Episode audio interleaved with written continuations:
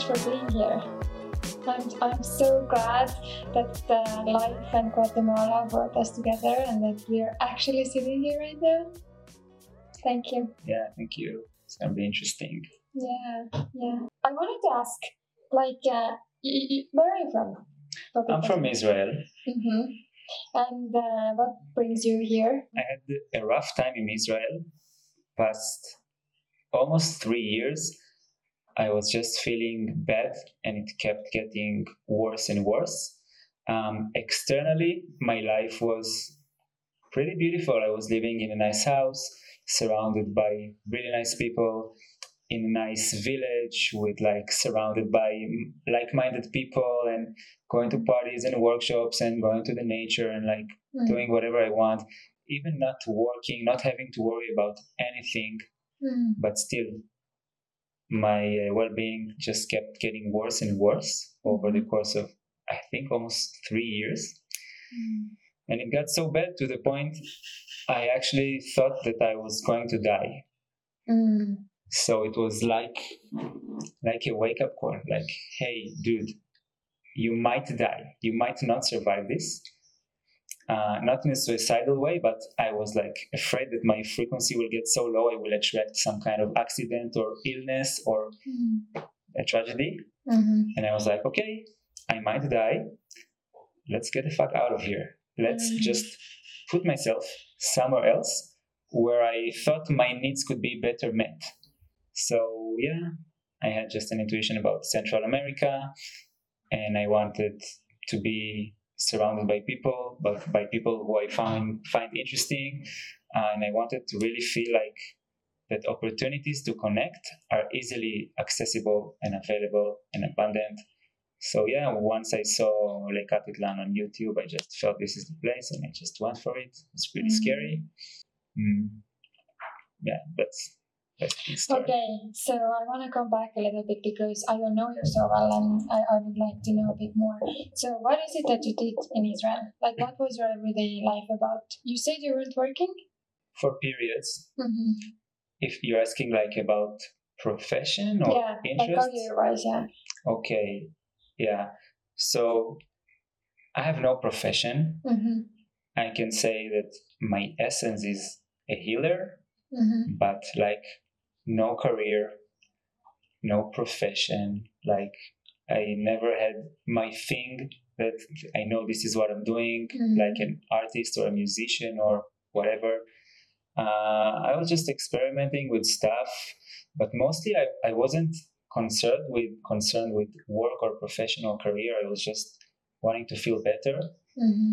somehow not always i can even say how but somehow i was never lacking anything even Mhm. without working uh, so universe helps Mm-hmm. but uh, yeah like my passion and my strength is to be able to feel into people and see into people and like Mm-hmm. coach or guide or help them emotionally and just give empathy that's like Mm-hmm. that's my profession but it's still not super actualized Mm-hmm. i still feel i'm on my journey of self-healing self-discovery and i'm sure that once i'm in a more i don't know like in a better place Mm-hmm. uh, it will come naturally Yeah, I think it's super wise. Like uh, even in coaching and in therapy or anything in healer session, there's always the saying that we find ourselves first, and then we can guide others, right? And Mm. your journey is definitely going to, you know, attract the people that you can help afterwards. yeah But do you think that these low points uh, back home in Israel were they connected somehow? Like, what do you think it was connected to? These slow three years, actually. it's hard to say um, you can look at it from different angles Mm-hmm. you can say spiritual awakening, dark night of the soul. You can say childhood trauma, resurfacing. Um, but the way I, what I tell myself about it is that just I have some needs that need to be met, and my environment back in Israel was not was not meeting that need Mm-hmm. uh, especially energetically. I just felt like a flower inside ground with no minerals. Like I Mhm. couldn't be nourished in that atmosphere. Maybe because of the just frequency of Israel, the history of the place, or the, or maybe it's because this is where I grew up and this is where I was like having hard times and traumas and like you know it's like a family sometimes you have to go out of your family you Mhm. you cannot heal everything with the family because if you're triggered every day you you you just open the wound and there is no time for integration Mm. so i guess like that but with all of israel Mhm. that's just a story i have i don't really know the reasons but for sure it has a lot to do with my childhood situation Mhm. Yeah. Okay, but uh, how did the knowing income that okay now I have to make a change? Like, do you think there was something that really like was a breaking point for you? You mentioned a little bit that you started having this death thoughts that you're gonna die. Was that something that made you like come here and book the ticket? Was that the change for you even? Yeah, definitely. I was I was having a hard time and I suffered for a long time, but I think that I had this uh, tendency to hold on to pain and to hold on to suffer Mm-hmm. because this is the way of my ego to feel like I have worth because oh I can endure so much suffering. Let's stay here.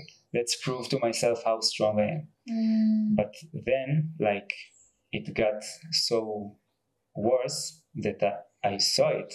I saw that I might think I'm strong or I might be even strong, but I'm human. Mm. And if I'm not going to make a change, I'm probably going to die. Mm. And I don't want to die. Mm. So, yeah, it was like a wake up call. Mm. So profound what you're saying right now. I can so relate. I- I'm so glad you brought it up because I think a lot of people have that, and I think it's so important message to get out there that sometimes we start having those ideas in our brains that we have to do something. Like it's it's it kind of becomes very rigid. Like like I have to endure this pain, and and then you think like yeah, that's why I'm strong.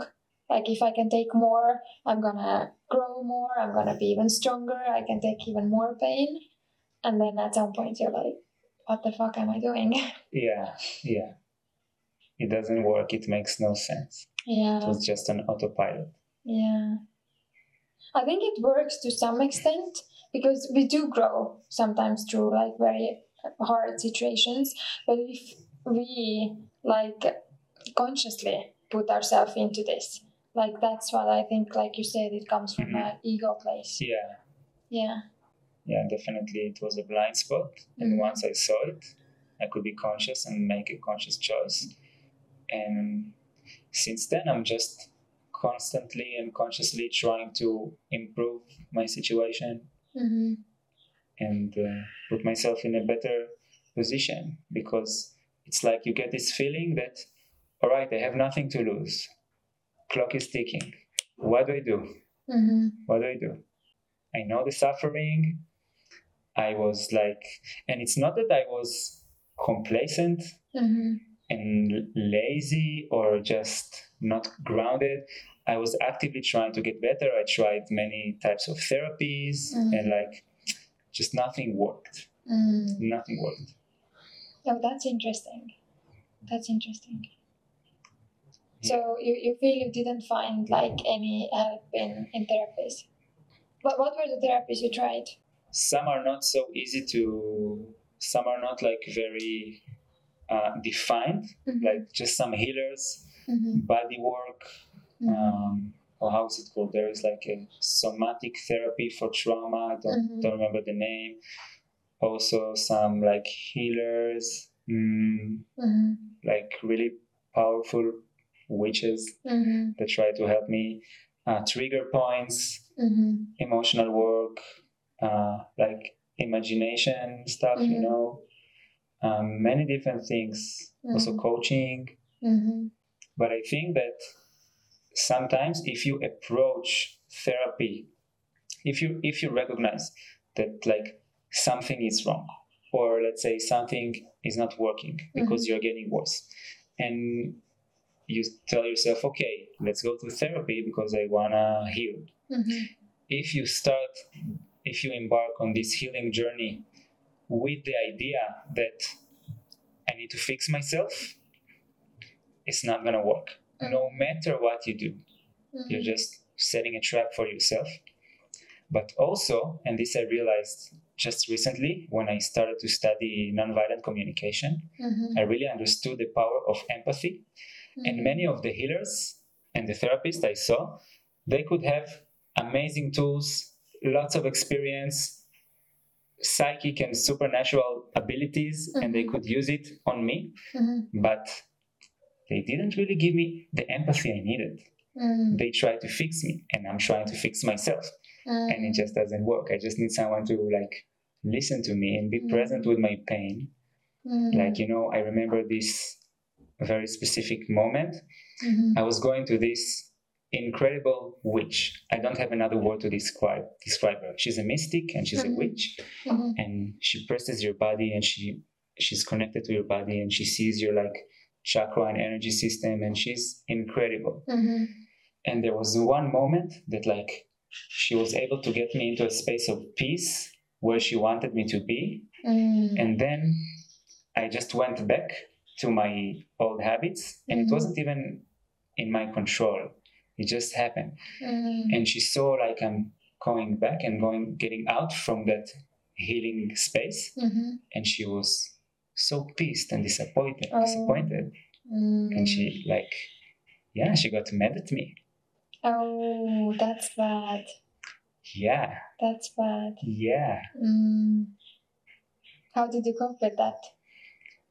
i didn't i felt not safe with her Mm. i felt like i cannot make a mistake i have to be perfect i am not good enough Yeah. well of course i told her like sometime after i told her like Mhm. that it wasn't it didn't work for me that Mhm. reaction and it hurt my trust Mhm. um, yeah so it can be to summarize this whole thing it can be very tricky Mhm. the way you come from and the way you approach your therapy and your healing because if you Mhm. try to fix yourself you're just reinforcing the idea that you are not good when most of what you need well sometimes we need also those practical tools but i think the base is to to have that empathy and that presence Mhm. just to give you space to feel safe and to feel not judged and for someone to get connected to your feelings and what's alive with you or to help you to connect to that yourself Mhm.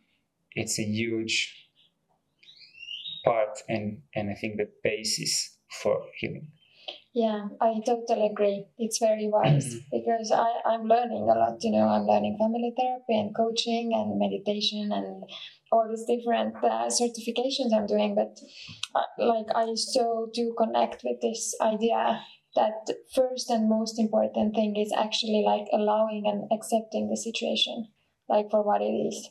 yeah Like really giving the space and being comfortable with with what's happening. Like, what is the reality right now? Mhm. And uh, what's interesting is because we're all humans, right? Like you gave the example of the witch. It's like our ego comes up. We want to help. yeah It's like I want to help. It's like my self esteem is kind of like um, connected to how much I can help someone or like how can I fix them. But like that shouldn't be it at all. Like that that is a trap. yeah yeah But it's important to put the ego aside. I think, especially if we are like healers and and working with people, that I think it's so important that we're not fixated on the on the end goal or like trying Mhm. to fix someone. Mhm.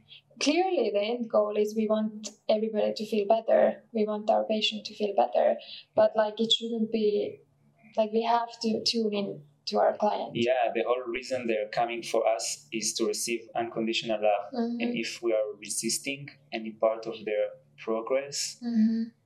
that same second is no longer unconditional love and we're not able to fully Mhm. help them hmm But you said something uh, interesting that you're learning uh, nonviolent communication. Mhm. What Yeah. is that? Nonviolent communication is the most practical and simple uh, tool, actually, that I encountered so far for healing. Mm. it's used a lot to to like not negotiate but help people when they fight or couples or Mhm. groups or just to to people um yeah it's it just gives you like the instructions of how how one can communicate in a way that will be authentic in a way that you're still connected to what's alive in you Mhm. uh, to your feelings to your needs and how do you communicate that in a way that is way easier for people to see you and to want to help you Mhm. and to not uh, be like defending or attacking or feeling blamed Mhm. um, yeah it's it's pretty amazing What are like some of the tricks you could say? Like, what, what's the main like points there? okay Yeah. um, yeah so i'll give you two main points Mhm. one is for a situation where you have a charge and you have like an issue with someone Mhm. how do you communicate that Mhm. and the other the other point is what do you do when someone has charge towards you and Mhm. is like blaming you or judging you Mhm. So whenever i feel a trigger or a not pleasant emotion towards someone and i want to tell it to them Mhm. I want to communicate. I don't want to just ignore it and then be like passive aggressive. You know, it's Mhm. also violent. Yeah. So I want to tell it to them. So first thing is to find out what exactly happened that stimulated my emotion Mhm. and to say it very concretely and clearly without any judgment or story or diagnosis. For example, Mhm. let's say you you were late let's say we Mhm. s- schedule a meeting and you were late and for some reason it messed with my whole day and i was really pissed Mhm. so i can come and tell you you're not reliable Mhm. come, come and tell you you're, you're not trustworthy Mhm. you're no you're a messy person you always forget always Yeah. you always forget but so no i will not say diagnosis or any thoughts of you i will tell exactly what happened that like practically physically what was done that caused me to feel so i will tell you lacey when you were 30 minutes when you came 30 minutes uh, after the hour we meet Mhm. um, i felt angry Mhm. so i i i put it on the action not on Mhm. you as a person Mhm. because you can't make me feel anything like Mhm. it's the way i think about it so Mhm. i i first make a clear observation what happened to stimulate my feeling then i communicate how i feel Mhm. i'm connected to my feelings i i felt angry i felt sad Mhm. and also i like to incorporate this method with a, a different world of self-development which is called possibility management Mhm. it's amazing it's, a, it's something different Mhm. but in possibility management they say and they teach you that there are only four basic feelings Mhm. yeah which is anger sadness fear and joy Mhm. and all the rest like disappointment and despair and confusion and whatever it's just different combinations Of those and, four. and yeah Mhm. and mixes of these four Mhm. so for me it makes me even more connected to my feelings when i only focus on these four Mhm. oh okay i'm sad oh i'm angry oh I'm, i feel fear Mhm. fear i find is the one that is the hardest to recognize Mm. Probably depends on a person, but yeah, for you it's fear. Yeah, Mm. that's actually also another part of also nonviolent communication and possibility management to not talk in general to always talk about myself Mhm. so right now i didn't do it and you helped me to remember Mm. for me it's it's hardest to recognize when i feel fear Mhm. i only talk about me Mhm. anyways so i locate what happened Mhm. how I feel, and then I communicate, and maybe it's the most important part, uh, what need of mine it didn't meet. So Lacey, Mm. when when you showed up to our meeting 30 minutes after the time I was anticipating, I felt very angry because my day was really full and I didn't have a lot of time to to waste that day and I had a very important meeting after and and it was very important for me to do with you what we wanted to do, Mhm. and and I had a I had a need to to have enough time. I had a need to Mhm. mm, whatever need the situation conflicted with you, Mhm. or maybe I didn't feel seen. Maybe I felt disrespected, and I have a need to to feel respected. Mhm.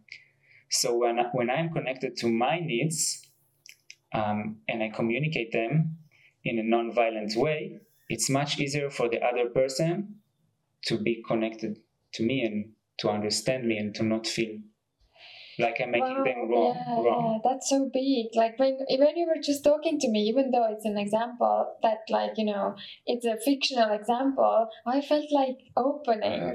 Mm. It's like you kind of you want to be there for a person if he's so vulnerable and he's telling you such a you know in a nice Yeah, way. What, He's what- revealing himself. yeah, Yeah, yeah, it's very intimate. yeah. It's it's intimacy exactly. Yeah. Yeah, super nice. Well, for our uh, listeners, I think it's super important because I feel there's so much value here. I just want to say, like, uh, uh, take a pause for a second and write down the the things if you want to get something very useful from this. Um, Yeah, I would definitely stop and write it down. yeah, Because, definitely. yeah, I feel like I want to write it down myself, but I, I have time with you after our podcast. So. Yeah. but uh, just for a reminder, so first thing is to uh, have state what happened, the situation, action, like you were late, and that made Yeah. you feel angry. Say exactly what stimulated my feeling, Mm-hmm. but in a practical way. What happened? Don't tell judgments, stories, diagnosis like you were too something. No, I'm not diagnosing your psychology now. You're not to anything.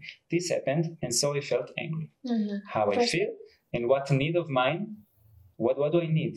Mm-hmm. what need of mine wasn't met in that situation. I had a, ne- a need for safety. I needed to know that I'm going to make it to my second appointment on time. So I got very scared. So I was angry and scared, and I had a need for, yeah, certainty. Mm-hmm. So there's two points, very important ones, like to state action, the feeling, and what uh, need was not met. Yeah, Okay, and also I think just for the clarity, it's uh, important. I think it's, it makes it so much easier if you think about those four emotions: anger, sadness, fear, and joy. yes, but I think it's also uh, very valuable to have a big vocabulary of emotions because maybe for me it will be clear to just say, oh, I'm either sad or angry or afraid. Mm-hmm. but sometimes it depends who I'm talking with. For other people, it would be easier to understand. I felt disappointed. Yeah, probably depends on a person. I just wanna like you know talk to a lot of our listeners, so it, it probably depends how connected you are to your emotions. Maybe like if you're just starting out, it's easier to know that those four are like the main ones, Mhm. and if you're like more connected and can make like some differences, then uh, you can use whatever is true for you Yeah, in this moment. yeah. As long as you get the message clear. Yeah. Yeah, Okay. Thank you for sharing that. yeah. Thanks for being curious about it. And uh, you said you're gonna talk about the second uh, situation when someone is like uh, attacking us or being. Yeah. Mhm. So this is also I found very empowering because before when usually when someone was like blaming me or making me wrong for anything, I immediately I judged, oh, this person is not talking with me now in a non-violent way. This person is being aggressive. This person is attacking. Mm-hmm. Like he is wrong. I also start to judge him. that He is wrong for doing that. But how do I deal with it actually? If I want to have a sense of like what can I do? If I want to sen- if I want to have a sense of control and safety, I cannot control what other people do, but I can only control how I react. So this is my power.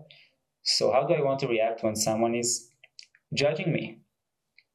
Um, so I will always remember that whenever someone is blaming or judging me, they are just expressing a need of theirs that is not being met. It's a very poor expression. Mm-hmm. Like, I don't know, let's say just an extreme example. Maybe a child screams at his mother when she doesn't want to give him the chocolate, he screams, I hate you, mom. Mm-hmm. But he has a need. He's saying, like, I want to feel loved, Mm-hmm. or any need that he has. Mhm. So when someone is judging or blaming, they they have a need that is not being met, and they have a feeling now. They either feel sad or angry, Mm-hmm. and in that moment, they are not connected to what's alive in them. They're not connected to their feelings, and they're not connected to their needs. So, as what can I do? I will give them empathy, and by that I mean I will help them to reconnect with themselves. So, do you want to give an example of a judgment from me? Well, let's say you're told that you're gonna take me out for dinner during Mhm. the weekend and you didn't. So I'm like, I'm telling you, never keep your promise. Okay.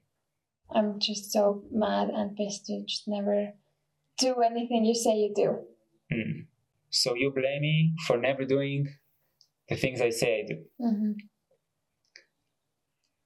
So if I want to give empathy to you, I will ask you, I will I will shift my focus from defending myself, I will shift my focus to you.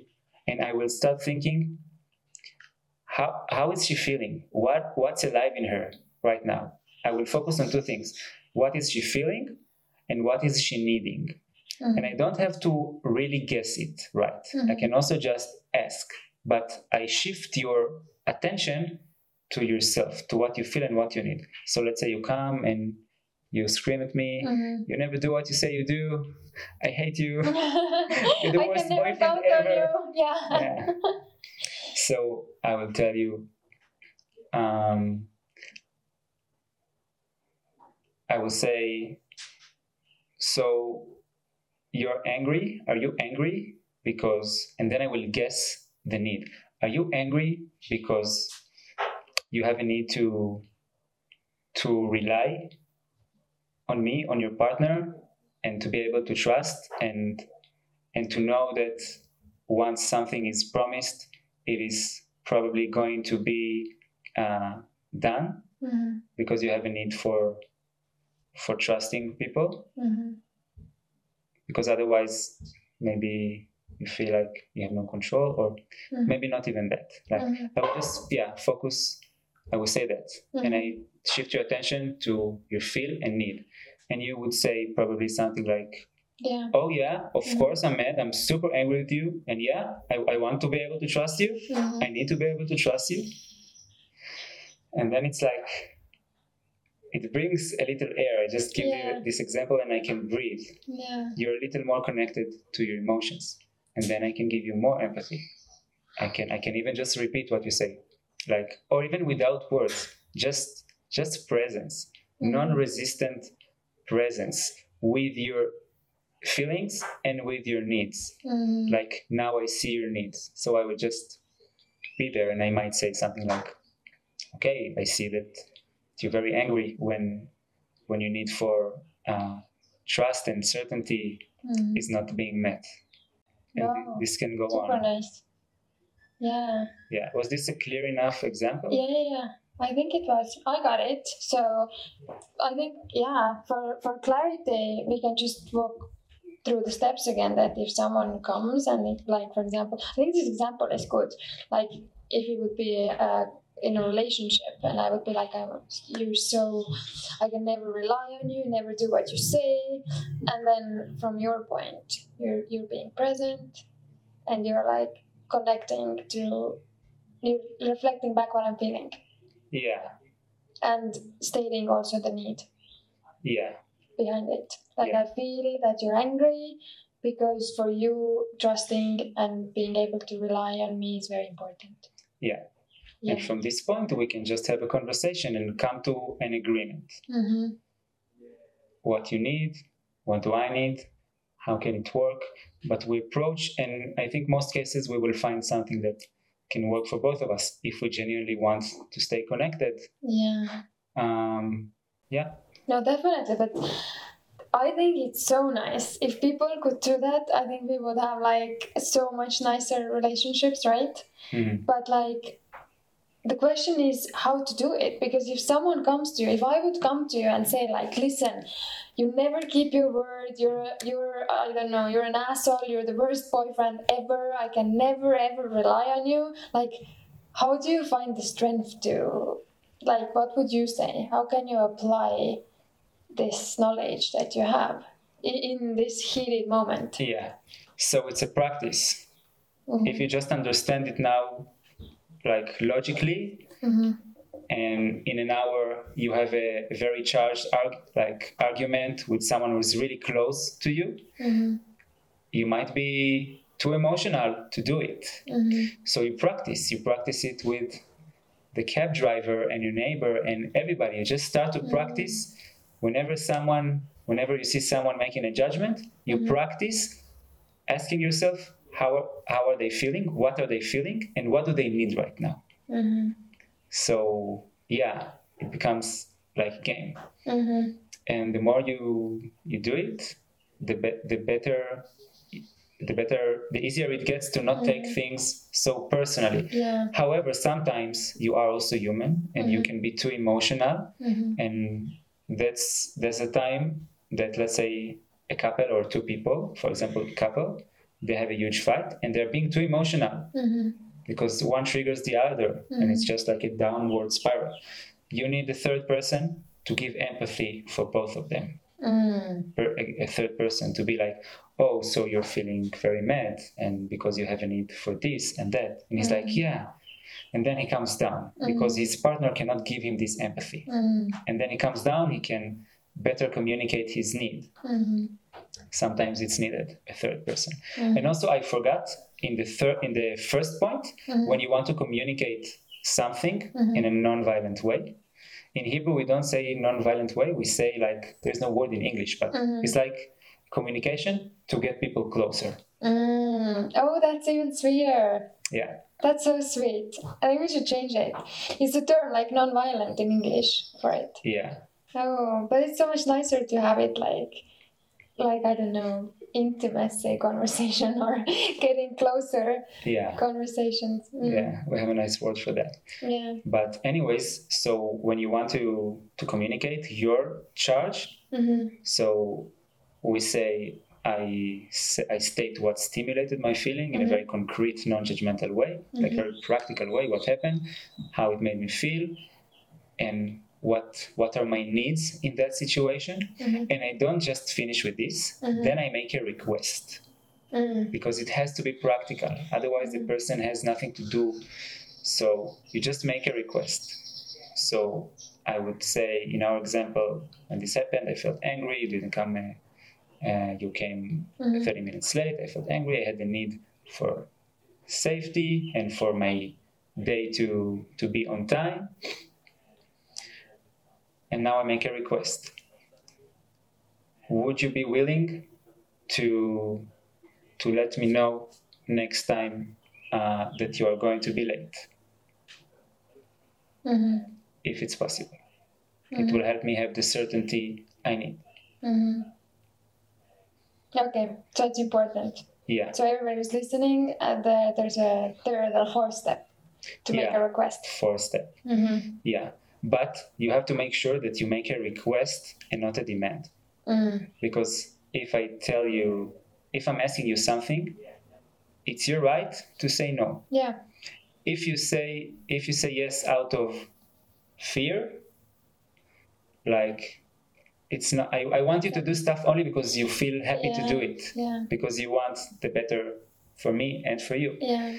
And if you, let's say I ask you that, I made a request, and next time you still didn't do it, and I give you like a face, like, hey, you promised, you will tell me, like, then it means I didn't make a request because I don't respect your right to not do it.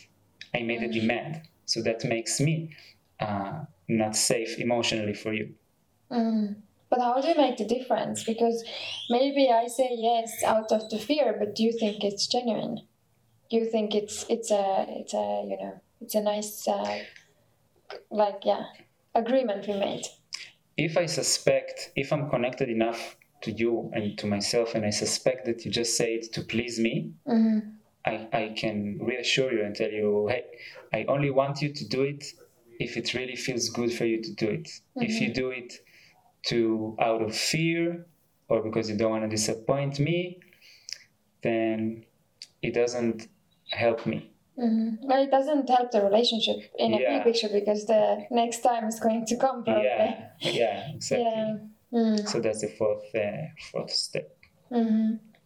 Yeah, but coming back now also like uh, how to apply it, I think it's so important to practice. Mm-hmm. And it's a, it's a great point that you brought out that you can we can practice in everyday life with everybody. Yeah, just listening to people. Yeah. Watching even TVs, movies, like mm-hmm or like you said driving uh, driving a cab. Like i know there's so many like taxi drivers who get pissed or being in the traffic or even like going shopping. You know there's like so many situations that trigger us and then you can really like practice it. Yeah you just get curious. Oh what are they feeling? What are they needing? Mm-hmm. and it starts to be fun because you start to be less afraid because you know that whatever charge someone has if you give them empathy and you know how to do it and you don't take it personally you will create a lot of closeness. Mm. And sometimes it takes a few times. Sometimes you give empathy and the person is still attacking you. Yeah. So you give more empathy. But is there ever a point where you should stop? Like if if if I'm the one who's being attacked and like the other person just uh, is so overwhelmed with emotions that it's not landing. Like my empathy is not really like landing. There's like attacks coming in is there a point where I should be like, okay, like that's not okay, I'm gonna walk out now? Genius question. I think it depends on how you feel. If you are not being hurt by that attack, and if you are fine and happy to still give this person empathy, so there is no limit. You just stay mm. present with them. You might even give, give your empathy just with a look and presence and really listen to them mm. and just internally be connected to what's alive with them mm. because it's energy dynamic mm-hmm. they are disconnected from themselves and they're super emotional but you can stay connected to them even in silence you think how is he how is he feeling mm-hmm. what is he needing you stay connected with them and present with them mm-hmm and you can also verbalize it and help them get connected.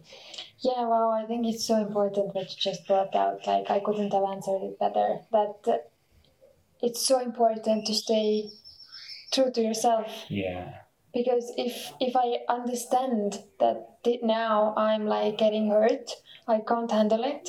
You can. Like I have, like I have to be true to myself. Yeah. I have to get out. Yeah.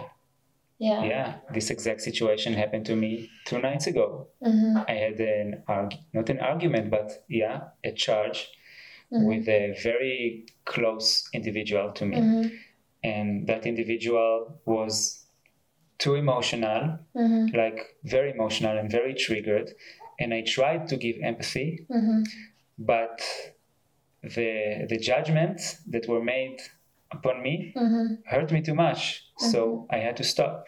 Mm-hmm. I had to stop and wait for a day or 2 mm-hmm. before we talk again. Mm-hmm. Yeah, so important. Yeah. To always tune into yourself and like stay true to your own boundaries first. Yeah.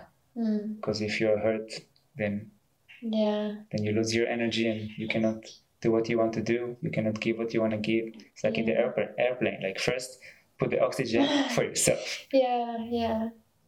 But what happens if I'm hurt and I still lay there? Like, is there like a way that we change roles? Like, for example, if I hold the space for you, that you hold the space for me after? That I can like express, you know what, like I actually got hurt by what you said, and I know I, I held the space for you, but it actually hurt me too. It depends. It depends. Not always you can do that. Mm-hmm. Because when someone is they need to be ready to receive uh, how the situation impacted you. There is also another world of communication that is called authentic relating. Mm-hmm. In authentic relating, it's called shared impact. Like I can listen to you, I can give you empathy, I can reflect back to you. Oh, mm-hmm. Oh, so you're feeling angry. So you need this. And only when the person is ready Mhm. when he's done talking, and only if I ask them, I will tell them, I will ask them, so can I share how the interaction or how what you told me impacted me? Mhm. and then I can share it. But mostly, if they're if they're still having a need for some empathy and to be seen more, and they're not fully like okay, uh, it might not work. Yeah. Yeah. So true. We're all humans. Yeah, that's super important, I think. Yeah, because I always thought that it has to go for a very long time. I had this thing like, I don't know, like 50 50 or equality thing. It's like, I'm here for you, I listen for you, but now I would like for you to be present for me too, you know? Mm. But it's, it is tricky. It's tricky. Yeah. It's tricky because if you are listening and in the back of your mind you're having the expectations that if I'm listening, you have to listen to me. Mm-hmm, So the listening, there is not 100% presence. mm-hmm, It's like a, a conditional thing. mm-hmm. Yeah, that's not good. But but I think it, to some extent, I think you can even be present. I feel that I had in my past relationships that I was very present. Like I have the feedback that my partners were feeling safe and heard, but like I still had this expectation that they would hold the space for me too. You know. But I think you have to give time. Like I think what you said is so wise. That like in this moment, probably need a bit more space. Like even if you have talked it out, like you have to give it space before you the other person does the sharing.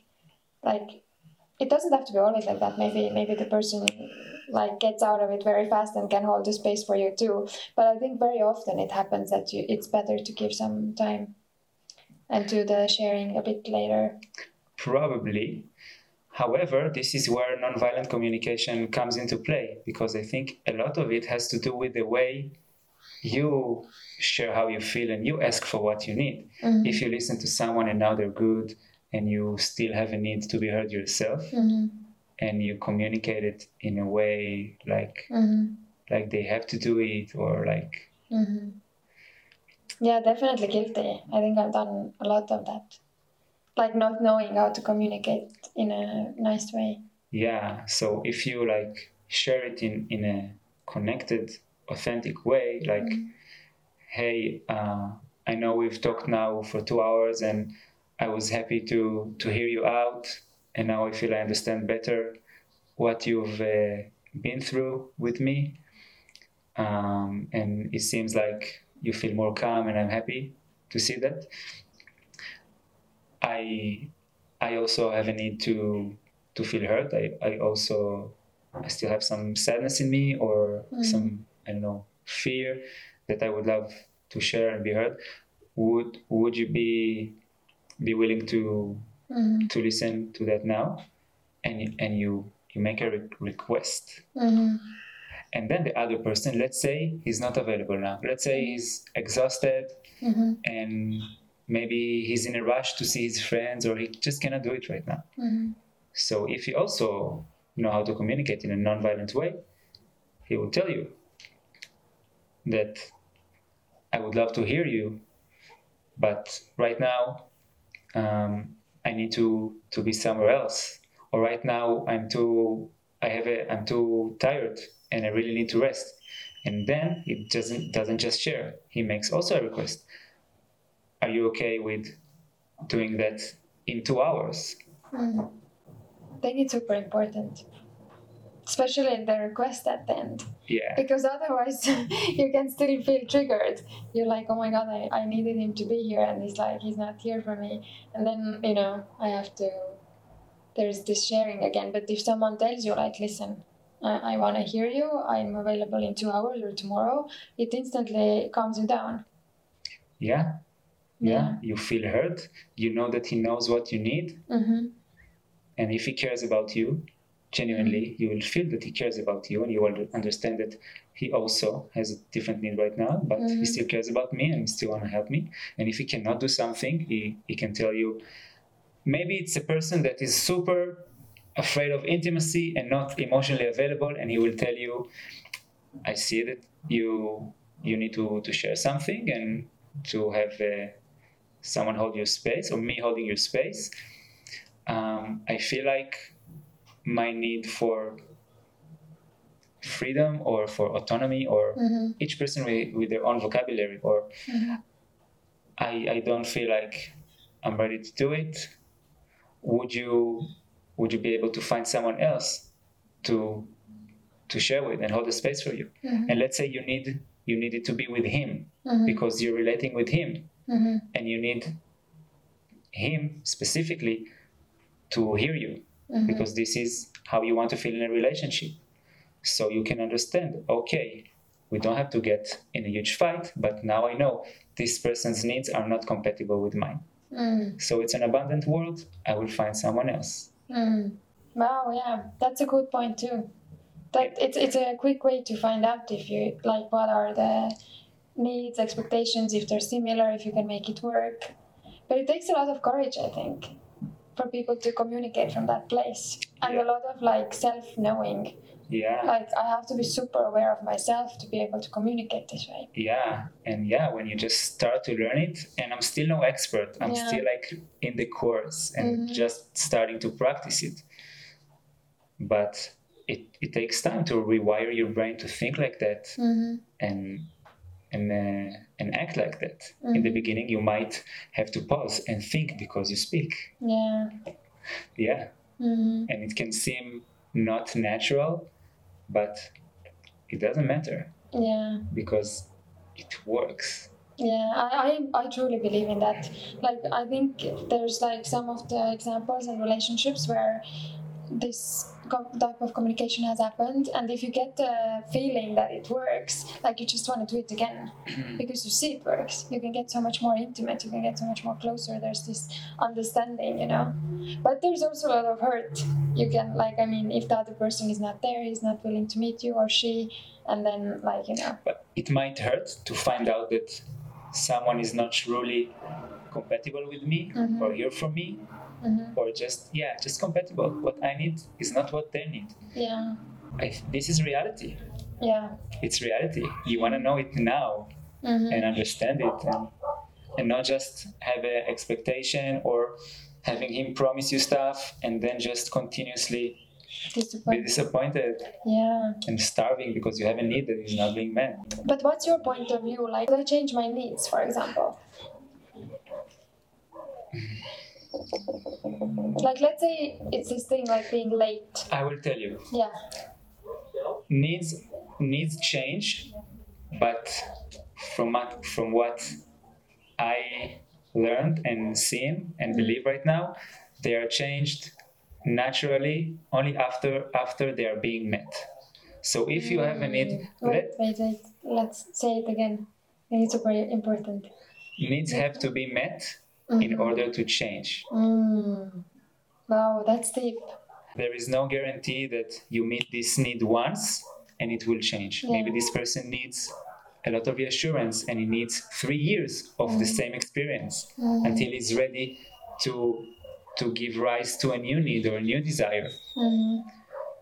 Especially with humans, they I believe that this is the area when we grow the most spiritually Mhm. and when we feel the most satisfaction and relation is everything with Mhm. yourself with your things Mhm. with your food uh, and with other people Mhm. yeah it's i think it's the biggest uh, part of the human experience because it's such such a a fundamental need i actually believe that a need for connection Mhm.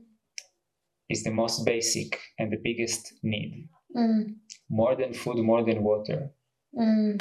Because as a baby, if someone is not connected to you and not loving you and not caring about you, you will not get food, you will not get water, Mm. you will die. Mhm. So you're really dependent on connection. Mhm. Uh, but yeah, when you grow up, like we need to to develop this connection with ourselves Mhm. to to feel stable, to feel abundant, um, and not be dependent in a in a not balanced way on Mhm. others, as to be clingy and Yeah. like in an unhealthy way. But but I think yeah, like unhealthy also. It's like if I am aware of my abandonment wound, you know, it's like in a way I have to accept that yeah you know there is Yeah. some dependence on on this. Yeah. So the main thing here is to understand your needs and to not judge them. Uh, like there is no point. Now it's balanced and now it's unhealthy. Now Mhm. you cling too much. You shouldn't be that clingy. No Mhm. if you have a need for someone to be with you this is the need you have. And it's Mhm. better to be aware of it and go get it directly mm, than to try to to balance yourself out. But this is the need you have. This is the reality. Mm, you gotta you gotta accept it. And sometimes it's scary because it's very committing. Oh now i know what i need. Now i need to do something about it. Maybe it's scary. Yeah. i'm afraid to be abandoned uh, abandoned again. Mm, i'm afraid that people will judge me think i i am too sensitive or too clingy or mhm, but yeah have to accept our humanity mhm. But I think it can be super nice to like.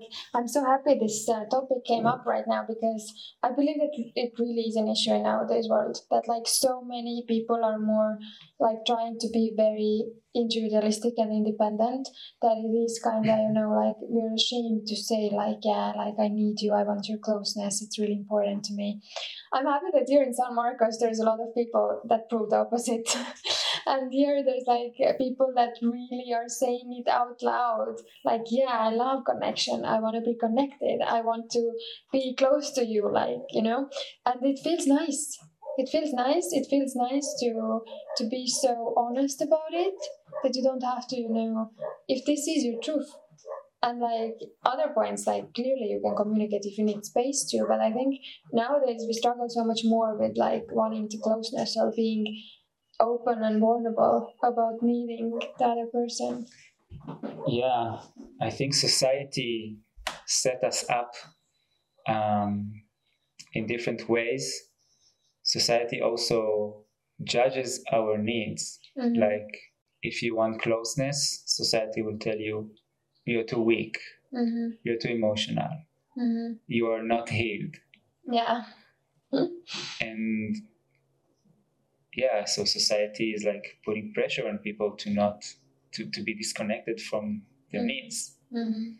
and also i think the structure like the actual structure of how we live mainly in cities it's like very that's the main reason i came here to Mhm. like a small village when i can see the same people every day when i Mhm. go out my door Mhm. because in a city i i am secluded i'm my, on my own box Mhm. and it felt very not natural for me because we're tribal Mhm. we're tribal and of course like it's modern times and i don't want to see the same 50 people every day and that's my entire world we're Mhm. abundant tons of people and you can go here and there but still when we are when i was in my box Mhm. i felt so alone i felt it so hard to meet people Mhm. I have to put so much energy in finding an event that has the people that I'm interested in, in Mhm. driving 30 minutes. And when I go back home, I'm like, hey, I'm still alone. Mhm. And when everybody's used to be alone and it's not natural to see the same faces, you walk down the street of a very populated city. I remember Tel Aviv. I just walked the, the main street in Tel Aviv. And you see tons of people, Mhm. and no one is connected Mhm. we're used to be on our own. So when we are connected, when we're connected only in school or in some kind of structure, when when we ha- where, where we are a part of a group, Mhm. so we see the same people daily, Mhm. we feel this tribe, we feel Mm. this connection. But then we go in the city, we go on the streets, we see so much more people, but everybody's used to be on their own, Mhm. and you can feel so lonely when you're so not alone Yeah. and I think society sets us up for this. Mhm. But do you think it's possible to change it in a big cities, or it's only possible in these little towns like San Marcos, for example, where you see the same people? Like, do you think there's a cure for it for big cities? I'm not sure. Mhm. That's a really good question. What I do know that there is a need and there will be much more communities and I believe that the Mm. structure of society will tend to be more communal. I'm sure that if people will think creatively and really uh, put their attention on it, we could find some more balance between city life and more communal life. Mm. I'm sure there are options. I didn't really think about it that Mhm. deeply, but for sure, I think the first steps is that more people starting to live in more communities. But how are you finding it here now? Because like you told me that it's like first time abroad for you, was it? Uh, kind of, yeah. Or first like time so- traveling. I Oh, was abroad, but I was working or I was very young. Now it's Mhm. first time I go out. I'm in the world. yeah. What's up? and how is it? How long have you been here? Three months. Three months. Yeah. Did you plan to come for so long? Oh yeah. I don't Oh, want to go back to my country at least in two or three years. Oh, okay. How long you been away? Was this your first step? That's my first step. I came straight here. Oh. Oh, so it's just the beginning. Yeah, and tomorrow I fly to Mexico. Yeah, wow. I hope I see you in this two year period. And at the end, I would like to hear your experiences with that. But how are you finding it so far? It's interesting. I don't feel super happy or super healed, Mm-hmm. And I still don't feel like stable. Some days I'm like, I feel very emotionally challenged. Some days I feel great. But what I can say for certainty is that my life are way more interesting and worth living now Mm. because I I have so many experiences and I have these experiences much more available for me Mm. much easily and yeah i just meet many people connect with certain people even though i still feel a big need for way more connection Mhm. and way more stable and constant connect constant connection Mhm. with friends with lovers with everything just human connection Mhm. still just being here experiencing so many stuff feels more alive Mhm. So i feel way better than israel Mhm. than my lowest point. Uh, but I still feel I'm on this journey Mhm. of, self healing, self discovery. I feel it just started. I still don't feel the best. Mhm. Sometimes I feel really nice, Mhm. sometimes really not. Yeah. But I feel I'm, I'm on the way. So you're glad you took the step. Yeah, I am. However, I, st- I'm still not content enough or satisfied enough with my needs to really feel Mhm. glad or happiness. I can say intellectually, yeah, of course, I'm glad I came here because I'm Mhm. doing better. Mhm. But now I'm more in the space of I'm just open. Mhm. I'm just open. Let's see what comes. Mhm. Let's see what do I want to do. Let's see how do I feel. Let's see what do I need. I think it's super important because if I heard you correctly, like there's a big shift from like three months ago when you were in Israel, because then you were more thinking about, you know, there was pain and like even you were thinking Mm. about dying. And now, if you think about it, it's a very big shift, no? Yeah, Like feeling open, like, yeah, you know? yeah, To me, it sounds like a big win. yeah. Thanks for yeah putting that so clearly. Definitely, the past three months in here, I feel like I was able to grow. In Mhm. Israel, I, fe- I felt I was not growing. Mhm. And here I feel, okay, maybe it's hard sometimes, but I grow so Mhm. much here. Mhm. I had like amazing, profound experiences, realizations, Mm. and yeah, it's much, it's much better here. Are you planning to come back here? I'm pretty sure I will be back here, Mm. but right now I can only see a week ahead, Mhm. even less. nice way of living, huh? Yeah, I guess that's what I needed. Mm, that's need right now. hmm Yeah. Is there something else you feel that's important for our listeners to know, or would you like to share something that's on your heart? I'm curious about the questions you you prepared. Maybe there is something interesting there. Oh, there's a lot of questions I prepared. uh, okay, let's see. Oh, what's your view on can men and women be friends Hmm. between different genders? Well, of course. Mm, For me, it's of course.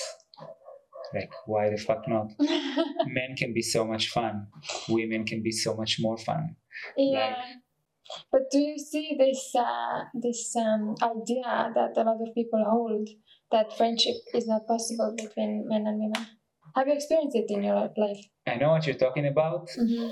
I was surprised about this question because this idea that many couples I remember in Israel, Mhm. they're like not allowing each other to have friends from Yeah. the other uh, gender. For me, it's it's like such an old idea that I forgot about it. So I was Yeah. surprised about your question. Like Mm-hmm. I don't know, we're human. I find you fun. I connect with you. Yeah, we're friends. Like I I don't care what you have in your underwear. Like Mm-hmm. let's enjoy each other's company Mm-hmm. as long as it's within our boundaries. If it works, it works. Mm-hmm. For me, it's pretty like, yeah. But I guess other people think otherwise. Yeah, yeah. There's a there's a lot of opinions, but, but I guess it depends also where where the person is at. Or like, my point of view is that you just have to be clear about your feelings. Like, clearly the friendship is possible, but when I start feeling something else, or like more intimate, or I start having some romantic thoughts, then I should just be honest about that. Hmm. Which can come if you connect with someone on a deeper level, you know. That's interesting. That's interesting. I wonder if it's different between men and women because it makes maybe I'm wrong, Mm-hmm. but for me it makes sense. Well, I, I don't know. I don't know. Me personally, when I see a woman, I know I can be open. I, I almost know ex- immediately and exactly what I want from her and what I'm open for with her. Um, Like Mhm. if we're talking relationship, for me, two two main components for a, a relationship to call someone like my girlfriend. mhm, I want to have like good connection with her, mhm, and with this I mean like that we get along, that we enjoy each other's company, mhm, that we are intrigued by each other. Mhm. All all the communication needs mhm, attraction and love, like emotion, like romantic feelings. Mhm. For me, these are the three components for a relationship. mhm, So when I meet a woman, um, if there's no attraction, we can be friends. mhm, But if there is attraction, so I'm open. mhm, Maybe, maybe relationship, like possibly. mhm, If there is also love, if there's only attraction and communication and no love, mhm. so we can be either lovers or friends. hmm That's interesting. That's very clear. Yeah. Yeah. And you, you say you normally know, like from the beginning? Um, yeah, for me personally, talking about my own experience, Mhm. when I see a woman, mostly I know pretty quick. Can I see her potentially as a girlfriend Mhm. or a wife? Can I see her potentially as having some romance with her, but probably not uh, girlfriend material? Mm-hmm. Or no way it's gonna be romantic or sexual, Mm-hmm. but but maybe friends. Mm-hmm. So when there is attraction, um, but I know I would I will not be her boyfriend. I'm open for both friendship or romance. Mm-hmm. Oh, that's very nice. I like I like the structure around it. It's, it makes it super clear. Hmm. And there's like different ways. It's true. Like there's you you can be lovers. You can be like in a committed relationship or friendship or like you know different uh, yeah variations here. Yeah. Mm. Uh, what are let's I ask another question. What are some major turn-ons for you In in a like romantic relationship or women? as a like committed romantic relationship, Yeah. loving relationship. Mhm. Oh, I understand they're different for you. Maybe. Ideally, we would have all of them in one, no? Ideally, like Mhm. there are turn-ons in in general, Yeah, but uh, you ask what's really important for me yeah. in a in a girlfriend. hmm so to speak. Like let's say, it's very important for me um, to feel at ease with her. hmm To it's very important for me to feel um, Wow, it's such a good question. There are so many things that, that are so important for me. It's hard to, to choose, but Mhm. I will answer. Mhm. Um, it's important for me that I really like uh, how my girlfriend looks. Mhm. It's also physical, but it's also energy.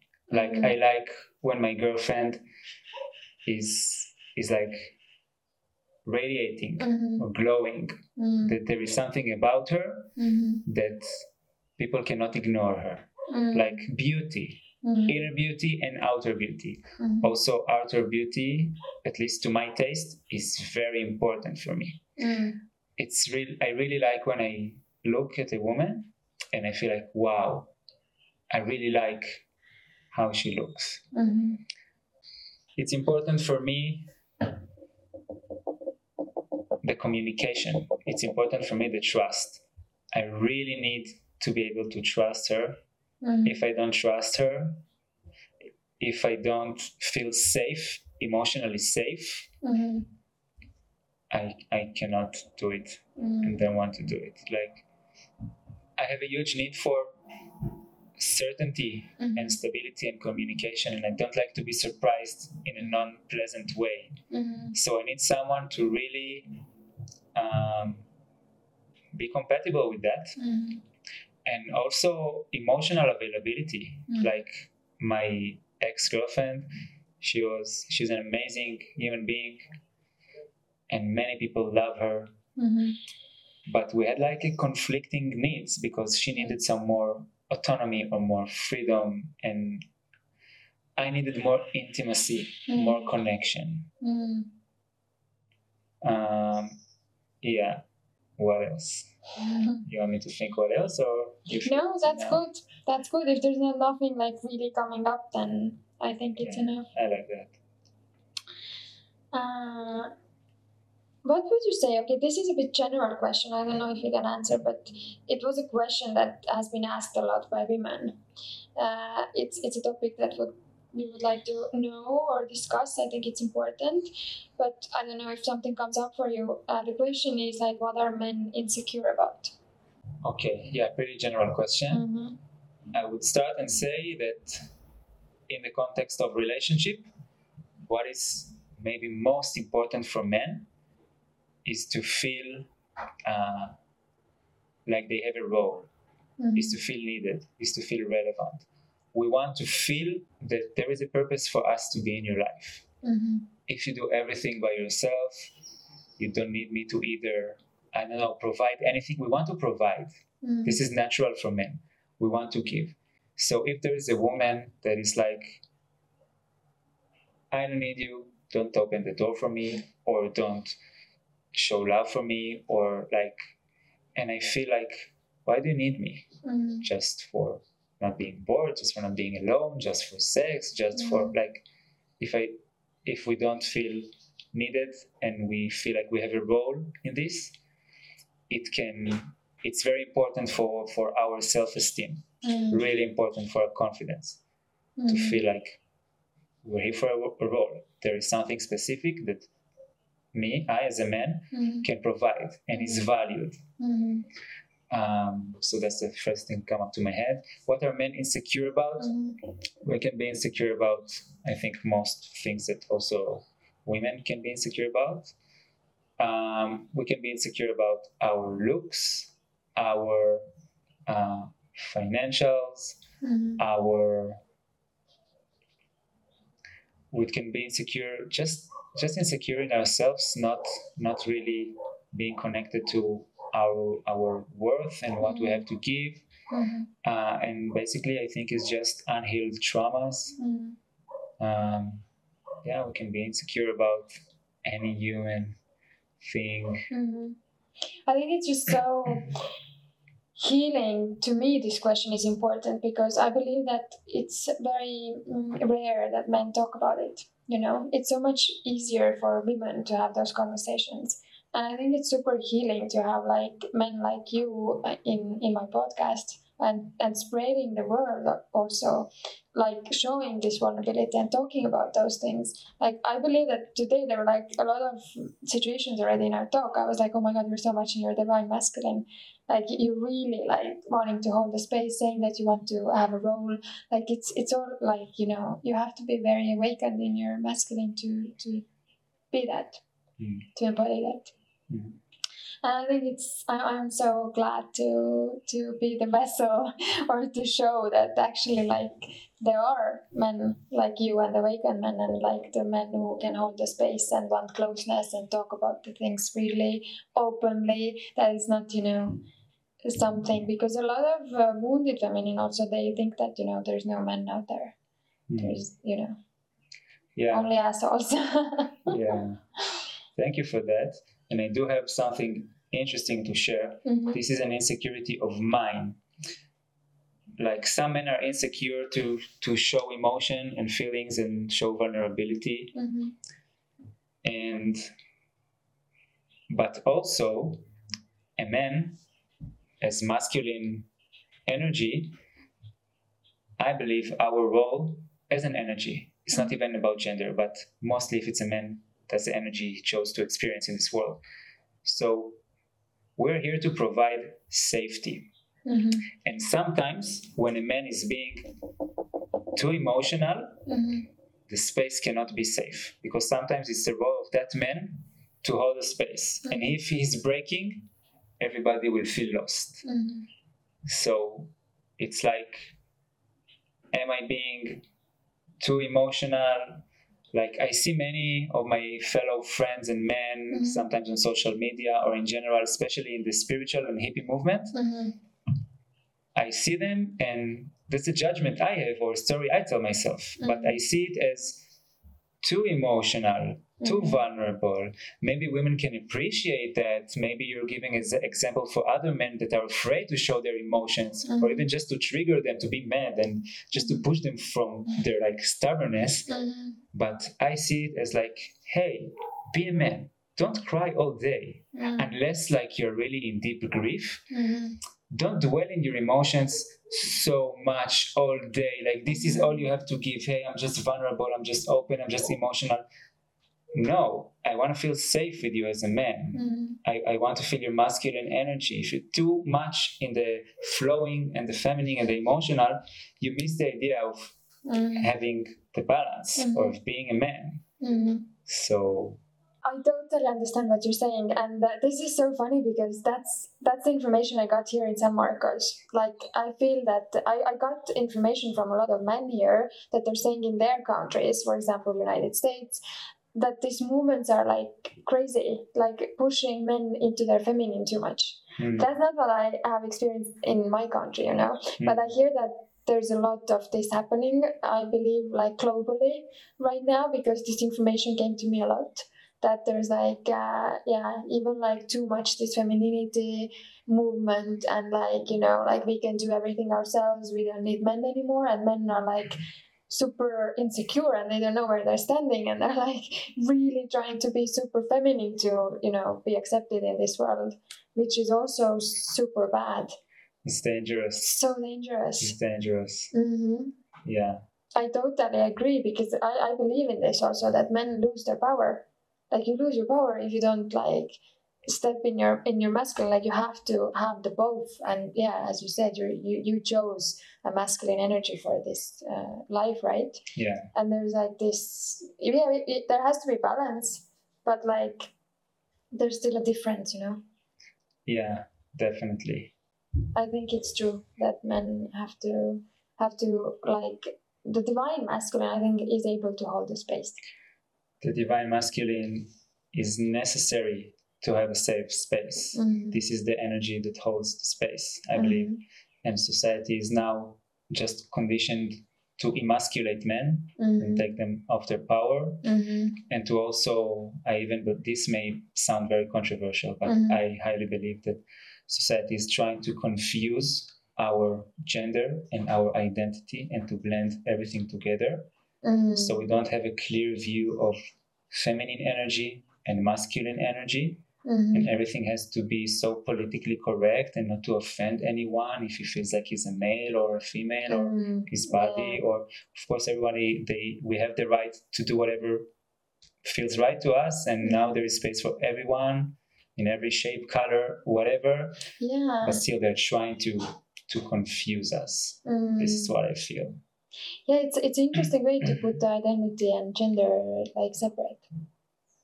You know, because I I totally I am for it that we should accept everything. I'm like we should have total freedom in a sense. You know, it doesn't matter who you're dating if you're like bi or I don't know, or even what type of relationship you you wish to have, like polyamorous or monogamous, like whatever it is you want to experience in this life, it's fine.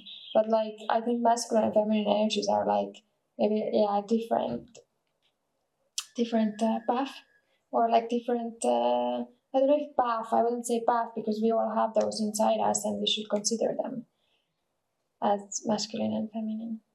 yeah but definitely it's two different essences Yeah, yeah. I don't know the right I can't say the right word, but yeah, essence maybe. it's completely different different role yeah. in the creation diff- yeah just different purpose Yeah. different energy different movement hmm and they're both super important and Mhm. should work together hmm otherwise it's like things will hmm not be ideal to say the least Yeah, yeah, I totally agree.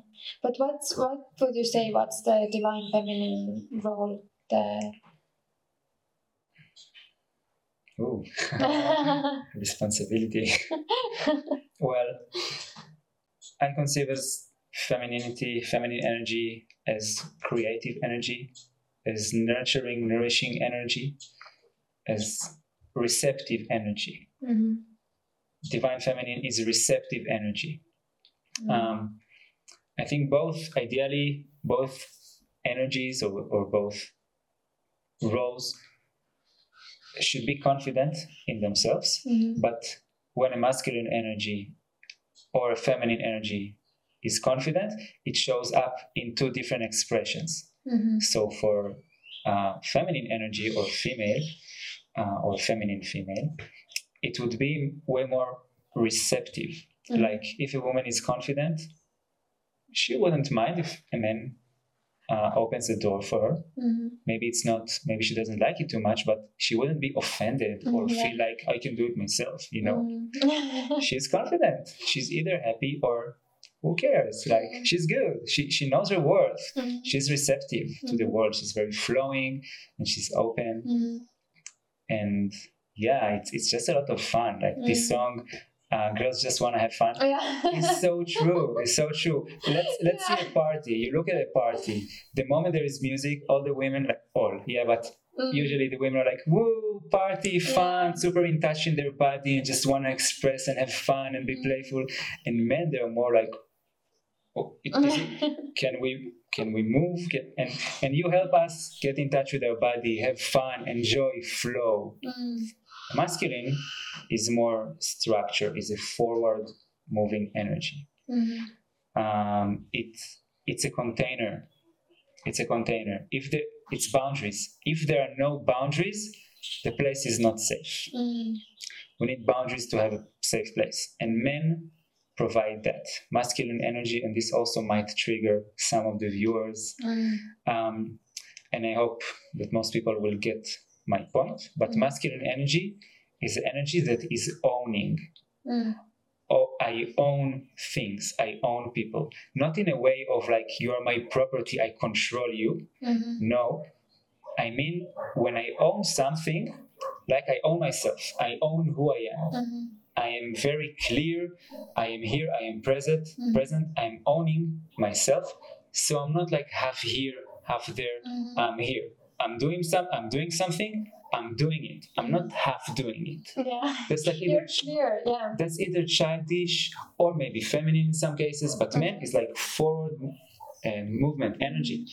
So when I if I own something, that means that I take this something as part of me. Mhm. Let's say I own my house. Mhm. I will not throw trash in my house. I want to take care of the best interest of my house, of the people that I own. I own them energetically. That means I take the people I care about as part of me.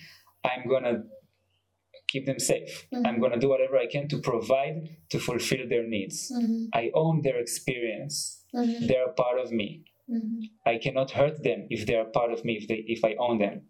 Also within ourselves internally, if I don't own a part of myself, I disown it. So I'm, I abandon it. Mhm. I attack it. I suppress it. I make it feel like, hey, you're not a part of this essence. Mhm. You are not worthy. So when I'm owning stuff and even people energetically in the way I explained, it means that I'm like, uh, But it's very beautiful. It's like you're also taking responsibility for yeah, what the experience exactly. right? Responsibility. Yeah. Taking responsibility. That's the masculine. Yeah, yeah. I totally agree with it. I, I took a course. I recommend this guy also to everybody. It's Lorin Krenn on uh, Facebook, uh, Instagram.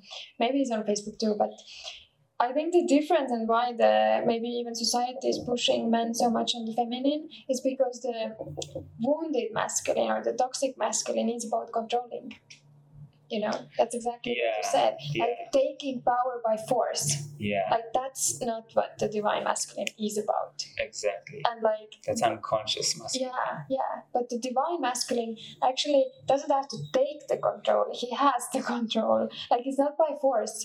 It's like people kind of wanna be in his energy and wanna Yeah, be there because he has the biggest like collective good in the heart. Like he comes from a heart. yeah. It's not from a power like from a controlling position. Yeah, he's connected to his heart. He's not afraid of his emotions. He's Mhm. very much connected to them, but he's not drowning in his Yeah, emotions. He's yeah. able to contain himself and the surroundings. Mhm. And without this uh, healed masculinity in society, there is no safety. People Yeah. can just take advantage of us and control us like it's right now and like it's always been almost. Mhm. And we really need that. And it's I find it pretty sad that it is so rare to find this kind of masculine energy. Mhm. And also, I can share myself that I am still on my way there. Mhm. I don't feel like mm, satisfied enough Mhm. in my ability to hold this energy. Mhm. So, this is an insecurity of mine. Mhm. But yeah, it's just the path and the way, and Yeah. like also the lesson to not expect myself to be perfect. Like, it's okay to be where I am. Uh, but sometimes we can forget that it's okay to be where I am. Yeah. Uh, but yeah, definitely the healed divine masculine is so needed, So needed. so needed right now Yeah. I believe so too. Yeah, we really need those men stepping up, but from a hard place. Yeah, Mm. we need polarity. Definitely. I wanted to ask just a few more questions before we go. Is there something in your life right now that is like super important to you? But like if you think back like when you were like younger or like five, ten years, that like was not important at all. That you're surprised by it, like how much you have changed or how something has come into your life and you're Mm. like, wow, like In my case, I think what I want since I'm four, since I Mhm. remember myself, and what I want now is still the same things. And I Mhm. was, I think I was always in touch with that. mhm, And that is connection. mhm, connection, love, feeling desired, feeling chosen, feeling wanted. mhm, Um, but I do recognize the importance of being able to choose and not just hoping to be chosen. Like Mhm. that's a lack mentality. mhm, But yeah, just a huge need for intimacy, stable connection. Because I come from an abandonment, mostly an abandonment mhm. um, dynamic. Mhm. Okay, just uh, two last questions to You know, close up. I Yeah. do I do have something that might answer that question. Tell me. So in regards to to sexuality, Mm-hmm. when I was younger, let's say five years ago, yeah, I could say that I want a lot of sexuality. And what now I'm finding out is that it's really not about the sexuality for me. Mm-hmm. It's way more about the emotional connection Mm-hmm. to the point that, like, if there is no emotional connection, I might not even be like aroused. Mm-hmm. Yeah. Yeah, this this maybe surprises me. Like Mhm. how big role for me and i believe also for many other men Yeah. is the quality of emotional connection that has to do with sexuality. Mhm. It's way more than just physical. It used to be more physical for me. I wasn't aware that it's just my way to feel valued and worth. Mhm. But now it's really not about that. And it's really hard for me to approach sexuality, even if it's wanted or asked and like within the boundaries of everybody. It's harder for me to approach it just from a physical place, Yeah. just because I can, just because I'd be satisfied if I don't feel Mhm. any connection. Yeah, yeah, that that's big. I believe it's true for a lot of people, especially who start to do the self development work. You know, it's a shift that maybe you know takes a bit time to get used to, or like to to maybe recognize in yourself even. Yeah, and also, and it's very sad for me to watch, society gives women the message you want to be empowered women, you want to be free, you want to be independent.